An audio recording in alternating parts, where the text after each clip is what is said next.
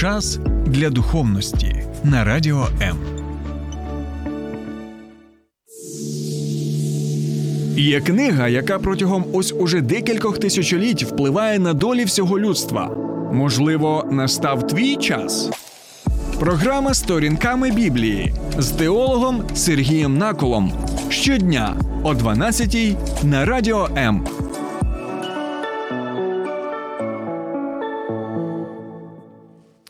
Друзі, вітаю вас з 23 лютого. І перед тим як зараз звертатися до СБУ, щоб зі мною провели бесіду стосовно 23 лютого, лютого а, дозвольте мені пояснити, що ж це за таке привітання. Бо, друзі, саме в цей день, 23 лютого 1807 року.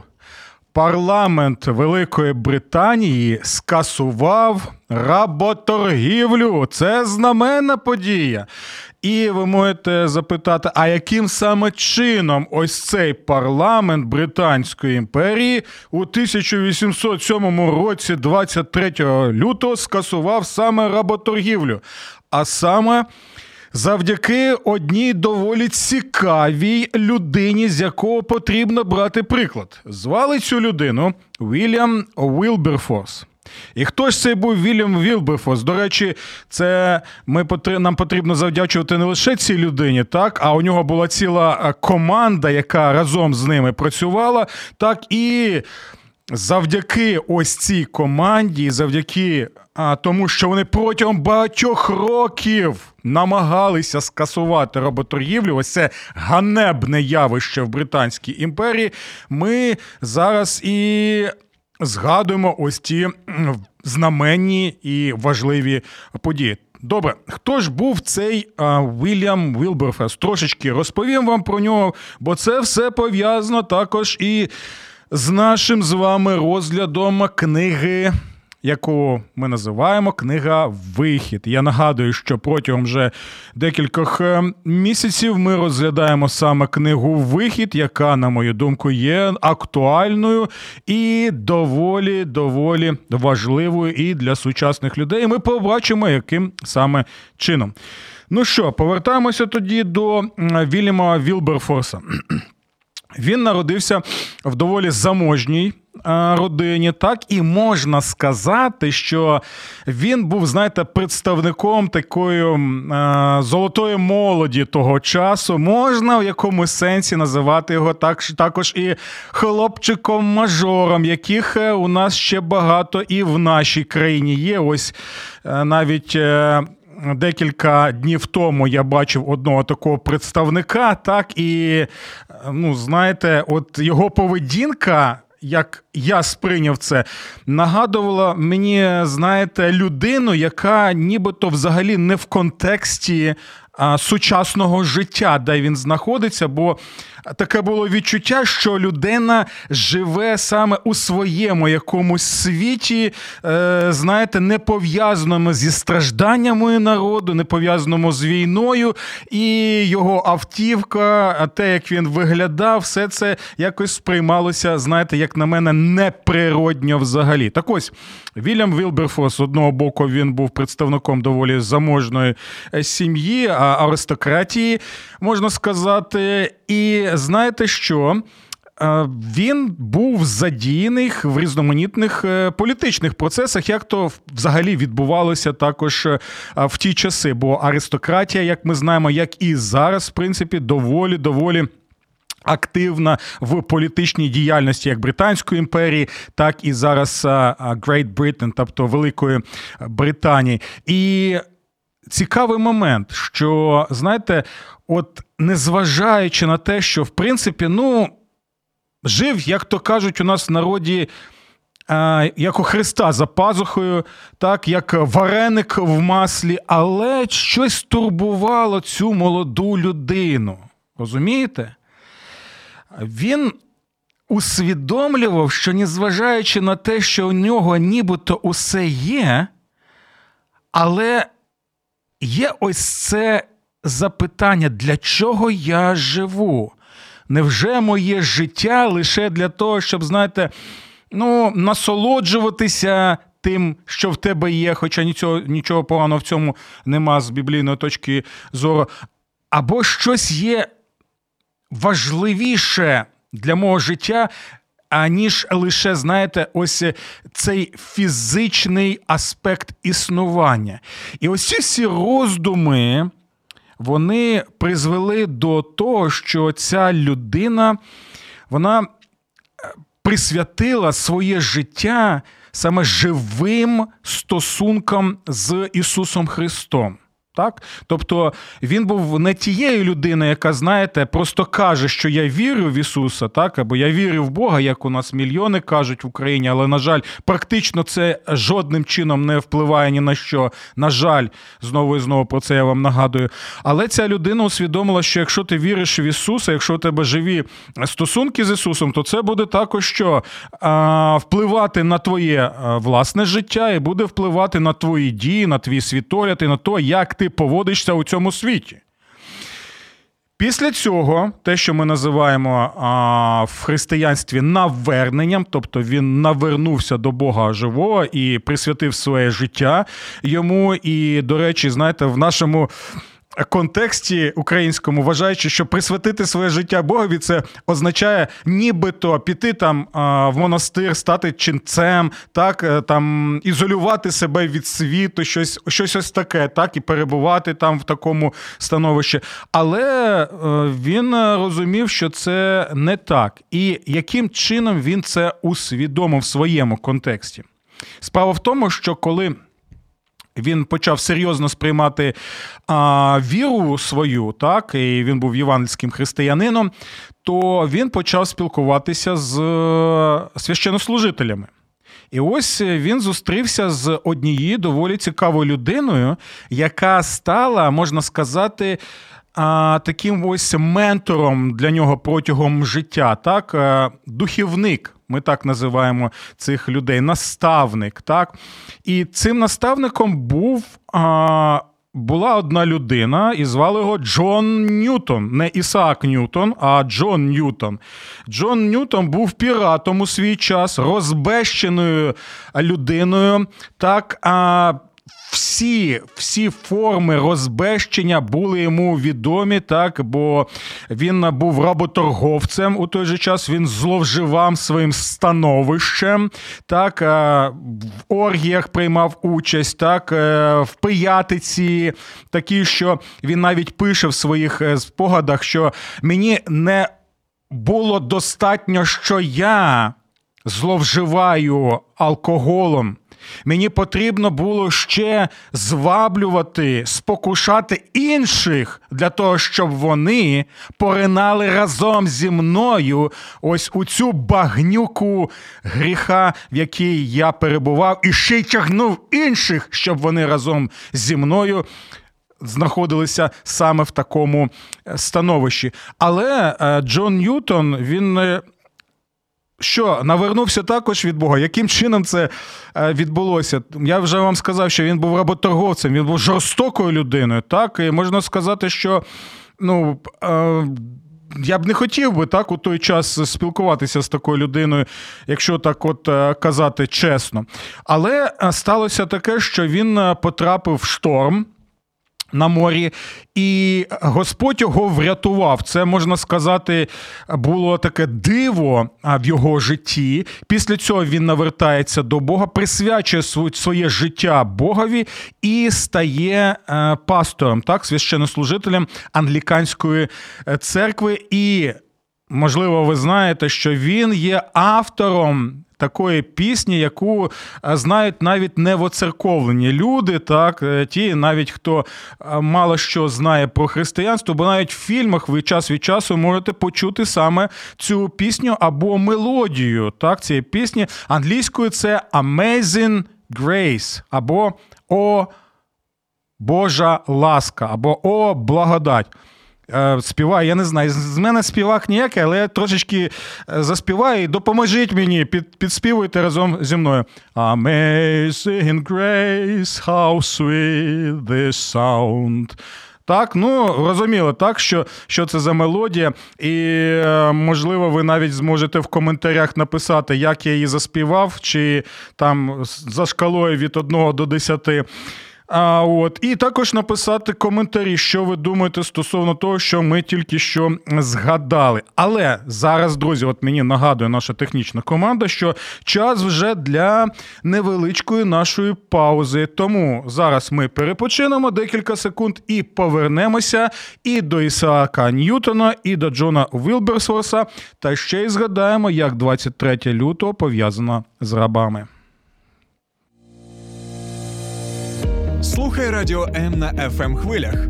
Київ 89,4, Запоріжжя 88 та 8, Кременчук 97 і 9, Донецька область, Слов'янськ, Краматорськ 87 та 5 FM, ем. Покровськ 103 і 7, Гірник 105 і 5, Одеська область, Миколаївка 101 і 7 FM. Ем. Радіо М. Ми тут заради тебе. Добре, друзі, про рабів і 23 лютого, а саме про 23 лютого 1807 року, коли парламент Британської імперії завдяки діяльності політика християна Вільяма Вілберфорса та його соратників скасував работоргівлю, а згодом під впливом цього руху також і рабство як явище ганебне і жахливе.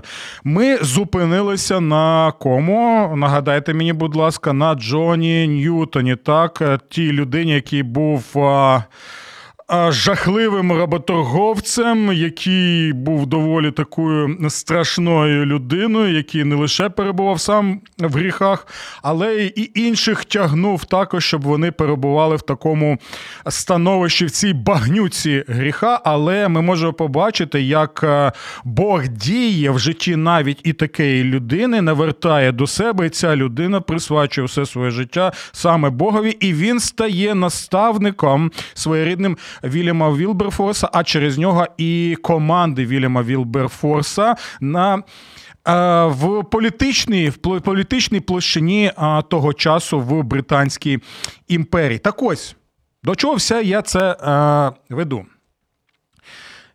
Дивіться, Вільям Вілберфорс він думав, що якщо я християнин, якщо я вірю в Бога, то можливо, мені і не потрібно знаходитися ось а, в політиці. Бо Ну, друзі, давайте будемо чесними. Ми бачимо, що відбувається і в наших політичних колах, навіть зараз, коли війна, коли потрібно консолідуватися, коли потрібно усі сили сконцентрувати для того, щоб допомагати нашим захисникам і захисницям, допомагати людям. Навіть і зараз є ось ті представники політичного істеблішменту, які намагаються ковдри натягнути на себе якимось чином, які намагаються намагається все ж таки якісь там корупційні схемки свої розробляти і втілювати в життя. Так знаходять різноманітні ось ці стежиночки для того, щоб лише набити свої кишені. Як же це гидко? Я просто не можу це все бачити і читати про усі ці речі. Але це відбувається так, і тому багато українців можуть сказати, що політика взагалі це таке, знаєте, брудне. Е, брудна справа, і е, дійсно, те, що. Відчував Вільям Вілберфос, воно є також і у багатьох християн е, в Україні, так і у навіть у пересічних людей, які може і не асоціюють себе з якоюсь конкретно церквою. Так ось він звертається до Ісаака Ньютона, о, до Ісаака Ньютона, до Джона Ньютона, вибачте, будь ласка, до Джона Ньютона звертається за порадою, що йому робити. І ось це цікавий момент. Джон Ньютон вислухав його і каже: англійською це звучить наступним чином: Use your position for the glory of God. Use your position for the glory of God. Використовуй своє становище для Божої слави як то кажуть у нас в народі, де народився, там і пригодився. Тобто, що він каже? Якщо ти християнин, якщо ти слідуєш за Господом Ісусом Христом і бажаєш втілювати Ісуса і допомагати людям, як Ісус допомагав, звільняв їх. Тому що я нагадую, що книга Вихід, яку ми з вами розглядаємо, це книга, яка показує нам в першу чергу кого? Бога, який звільняє. Звільняє від чого? Від рабства звільняє. І в той же час в Євангеліях ми кого бачимо? Ми бачимо того самого Бога, але в тілі Господа Ісуса Христа, який що робить? Який приходить для чого? Для того, щоб звільнити, для того, щоб людина, яка перебуває в рабстві гріха, смерті і сатани, вона знаходить, вона що? Вона тоді перетворюється, трансформується на вільну людину завдяки саме Господу Ісусу Христу. І тому він каже: Вільям, якщо ти втілювати хочеш Господа Ісуса Христа, Його Дух, то тобі також потрібно тоді а, в політичній сфері, там, де ти знаходишся, в своєму середовищі. Це робити, бути світлом і сіллю саме там, незважаючи на те, що це може бути гидко, що це може бути брудно, що е, тобі потрібно очікувати, знаєш, не оплески бурхливі підтримки, а опозицію. Усе це було. Але використовуй своє становище саме для Божої слави. І ось після от таких розмов Вільям Вілберфорс і присвячує, в принципі, усе своє життя, усю свою енергію, усі свої сили, усі свої здібності, усі свої надбання для того, щоб разом з своїми соратниками усе ж таки дістатися тієї мети а саме скасування работоргівлі в Британській імперії. І завдяки ось цим людям дійсно работоргівля була скасована. І як я казав на початку нашої програми, також було. І скасовано згодом і рабство як таке. Дякую за те, що ви з вами. Я бачу, що у нас багато вже таких у нас є і відгуків, і вподобайок. Дякую вам за те, що ви активні. Ви можете написати, чи ви погоджуєтеся з тим, що я тільки що розповів, чи у вас є якісь можливо поради ще стосовно там, можете щось додати стосовно ось цього 23 лютого 1807 року. А можете щось розповісти ще про Джона Ньютона, або розповісти також і про Вільяма Вілберфорса, чи е, захоплює вас ця людина, чи не захоплює? Взагалі поділіться вашими думками. І також е, можете звертатися і зі своїми коментарями і порадами, як під моїм стримом зараз наживо на Фейсбуці, на моїй сторінці Фейсбук Сергій Накул. А також можете долучатися до обговорення на нашій сторінці сторінками Біблії. Так, також на Фейсбуці ви можете всі ці посилання знайти. У мене а ще, звичайно, знайти на Ютубі мій канал Сергій Накул сторінками Біблії, де також є жваві обговорення різноманітних актуальних для нас тем. І, друзі, я нагадую, що.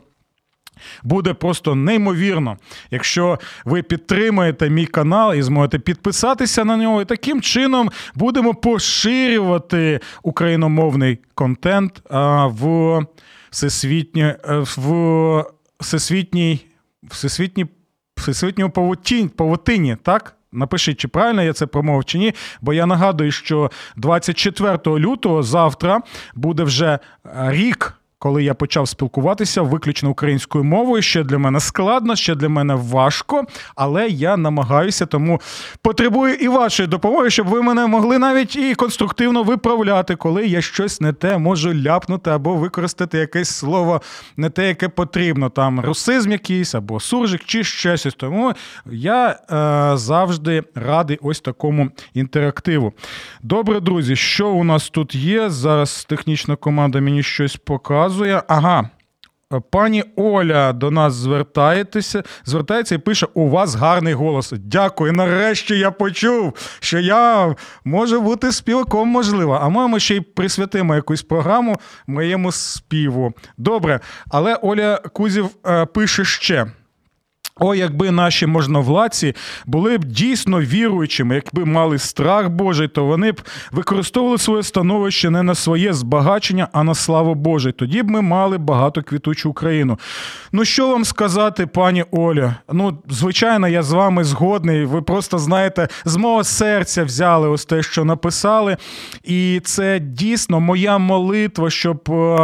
Люди, які є християни, вони могли в своєму середовищі, в своєму контексті дійсно і в політичній площині, так е, в політичній діяльності е, не не вустами лише, а своїми діями прославляти Господа, як це робив і е, Вільям Вілберфос. Добре, а що у нас там ще щось є, чи ще нема у нас коментарів, бо я очікую ще е, ваші коментарі. Добре, а тоді ми будемо далі розглядати цю тему. Але, але я думаю, що мені трошечки потрібно після ось цього такого креативного співу і спічу е, відпочити декілька секунд, після чого ми повернемося і будемо далі розглядати ось це питання, пов'язане із Вільямом Вілберфорсом, а також 23 лютим і рабами. Слухай радіо М на fm ем хвилях. Київ 89,4. Запоріжжя 88 та 8. Кременчук 97 і 9. Донецька область. Слов'янськ, Краматорськ 87 та 5 FM. Ем. Покровськ 103 і 7. Гірник 105 і 5. Одеська область. Миколаївка 101 і 7 FM. Ем. Радіо М. Ми тут заради тебе. Добре, друзі. Тоді продовжимо цю тему стосовно 23 лютого і рабства і Біблії. Але у нас є ось таке повідомлення. Я буду намагатися одразу перекладати е, українською. Ви так гарно співаєте цю пісню, як Елвіс Преслі. Це пише пан е, Віталій. Дякую вам, пане Віталій. Можливо, ми навіть з вами зможемо заспівати дуетом цю пісню у свій час. Далі пан Віталій пише пісню Amazing Grace, тобто О Божа ласка або О благодать. Це одна з самих відомих пісень в світі.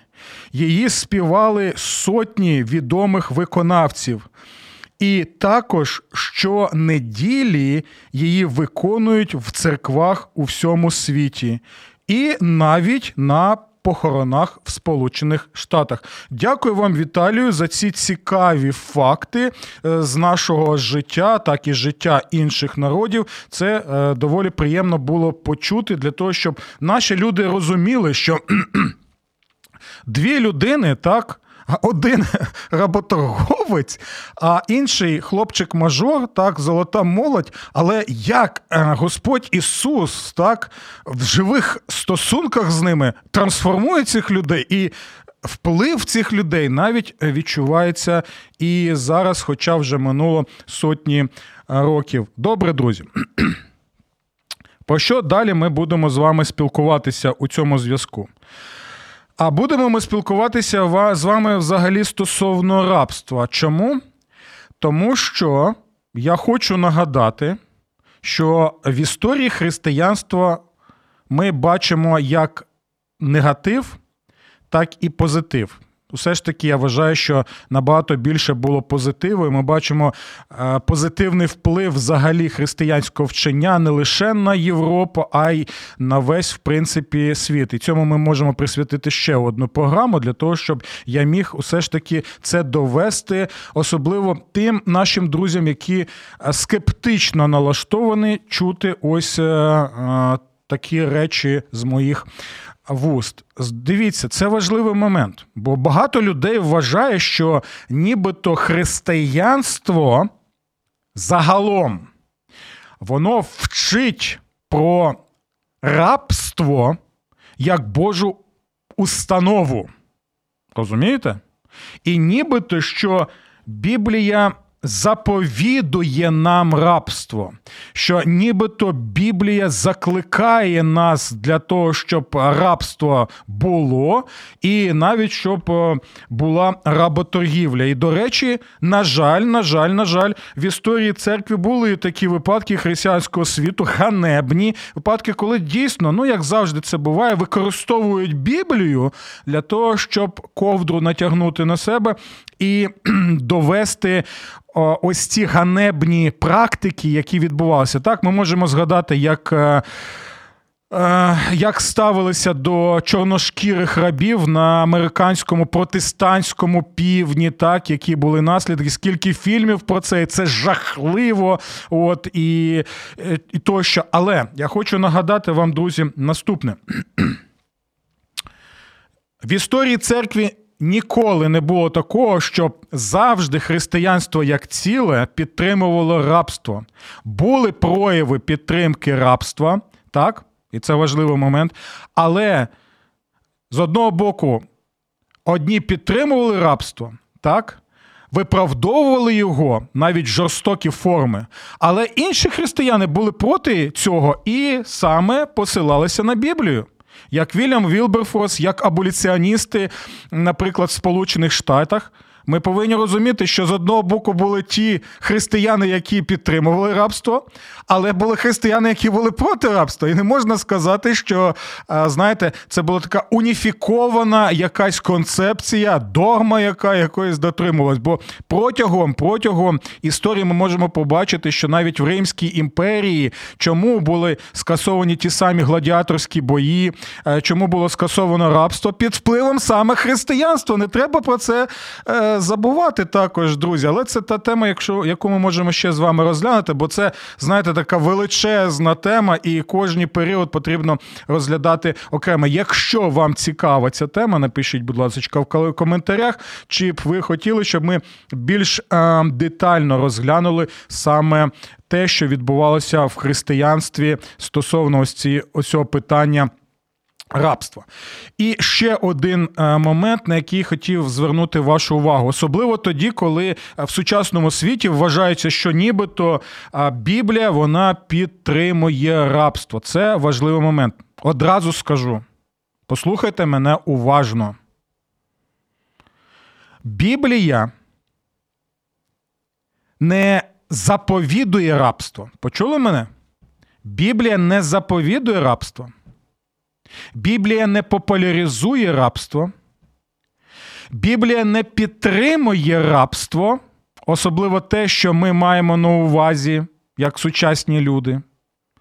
І Біблія містить в собі, послухайте уважно, саме містить в собі механізм, якщо можна так сказати, або динаміку, внутрішню динаміку, яка жодним чином не може не може призвести нас до того, щоб ми підтримували або виправдовували рабство. В Біблії є тексти про рабство, які описують рабство, так, як інші гріхи, прояви гріха. І в Біблії є навіть закони стосовно рабства. Але що це за закони? Це закони, які вчать людей як ставитися до людей з повагою, з гідністю у тому жахливому середовищі, у тих структурах, які вже вкоренилися в гріховному світі, в яких вже існує це рабство.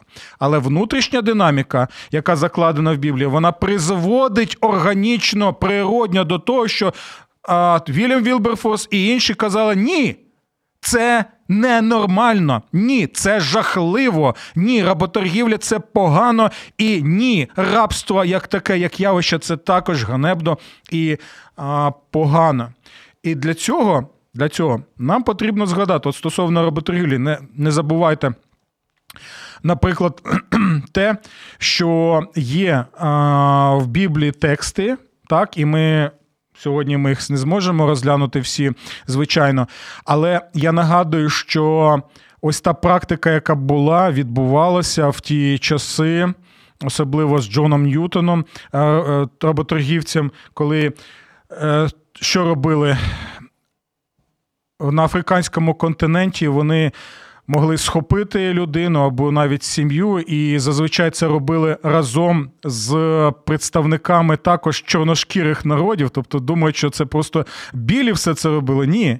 Продавали в рабство зазвичай також чорношкірі на африканському континенті. Тобто, як то кажуть, обоє рябоє. Е, так? Е, це перший момент, на який потрібно звернути увагу. Але в Біблії ми можемо побачити, ось ця заповідь є одна з десяти. Не вкради. Пам'ятаєте? Так ось, в першу чергу, заповідь не вкради, вона забороняла що? Красти людей, щоб продавати їх в рабство. Навіть апостол Павло згадує про цю заповідь, не кради, і каже, що в Царстві Божому не можуть ті бути, хто крадуть людей для того, щоб продавати їх в рабство. Але ж ми про це не пам'ятаємо, так? Бо ми ж не так вже читаємо Біблію, а слухаємо там різноманітних е, пропагандистів, які проти е, Біблії якимось чином е, виступають. Так, це перший момент, на який потрібно звернути увагу. А стосовно цієї внутрішньої динаміки в Біблії, яка призводить до того, що ми не можемо сприймати рабство як щось природнє, як щось органічне, як щось те, що є в Божому задумі. Знаєте чому? Дві речі, два слова. Це слово сім'я і це слово образ, або краще сказати, Божий образ. Почули? Сім'я і Божий образ. Що я маю на увазі? Е, знову для того, щоб це зрозуміти, потрібно побачити е, Божий задум стосовно людства е, в цілому, загалом. Бог створює що? З самого початку. Ми в книзі буття про це читаємо. Він створює мішпаха, тобто сім'ю. Так? Усі, усі народи, які зараз ми бачимо, усі люди, усі вони є однією сім'єю, бо батько у нас хто? Ну, ми зараз співаємо батько наш Бандера, Україна, мати, а можна заспівати по-іншому, що батько наш Адам, мати наша Єва, так? А, От. І чому це важливо? Тому що в Адамі Єві ми бачимо, що Бог створює одну сім'ю. Розумієте? А в сім'ї не може бути рабів. Розумієте, про що йдемо? Божий задум створити сім'ю а, з різних далі народів, які будуть що? Усвідомлювати, що ми всі брати та сестри, бо від одних батьків і від одного Бога. Ось для яких стосунків, сімейних стосунків створив наш Бог. Тобто, яке там рабство може бути? Другий важливий момент, на який потрібно звернути увагу, це саме целем Елохим. Це Божий образ. Чому це важливо? Тому що взагалі ось ця концепція Божого образу, вона революційна, це вибух просто мозку, особливо для того часу. Чому? Тому що в ті часи Божим образом називали царів. Представників саме вищого класу прошарків, розумієте, про що йде мова? А тут з'являється Мойсей, який каже: е-е-е, стоп, стоп, стоп, стоп, стоп, стоп, стоп. Усі люди вони створені за Божим образом. А що це означає? Що те, що кожна людина, навіть раб, так в ті часи, ото просто раб, якесь бидло там, навіть е, до звичайних людей, деякі представники еліти, як вони себе вважають, ставляться на саме таким чином, там нібито там якесь бидло. А ми, посилаючись саме на Біблію, кажемо: е-е, стоп, я людина, я Божий образ, я створений саме Богом, і всі ми рівні, і у всіх нас є цінність, цінність людського життя, гідність людського життя, значення має моє життя. Так і чому ви чому вам потрібно ставитися до мене саме як до людини, до рівної до вас людини, ставитися як до до особи, яка має цінність, яка має значення, яка має гідність, так тому що саме створений Богом. І усе це сім'я і Божий образ покаже наступне: стоп. То чому тоді у нас взагалі може бути ось це ганебне явище як рабство? І до речі, я можу вам я можу нагадати вам, що навіть листівки такі були, які друкували ось е, послідовники Вільяма Вілберфорса та й взагалі християни. І на цих листівках було зображення чорношкірого, так, який на навколішках стоїть і піднімає свої руки, які в кайданках знаходяться. Так? Уявіть, і ви можете навіть загуглити, побачити. І він. він ось в цих кайданках знаходиться, і там такий надпис був: чи я не людина? Чи я не ваш брат? Звідки це взяли? З Біблії, чи я не людина, чи я не ваш брат, чи я не частина Божої сім'ї, яку він створив? Чи Адам і Єва не тато і мама наші? То чому ви так ставитеся до мене? Яке ви маєте право? Чи я не людина, яка створена творцем, у якої є цінність, значення, гідність? То чому ви тоді мене тримаєте в цих кайданах? Ось про що, друзі, йде мова. І все це було вкорінено і обумовлено саме біблійним світоглядом.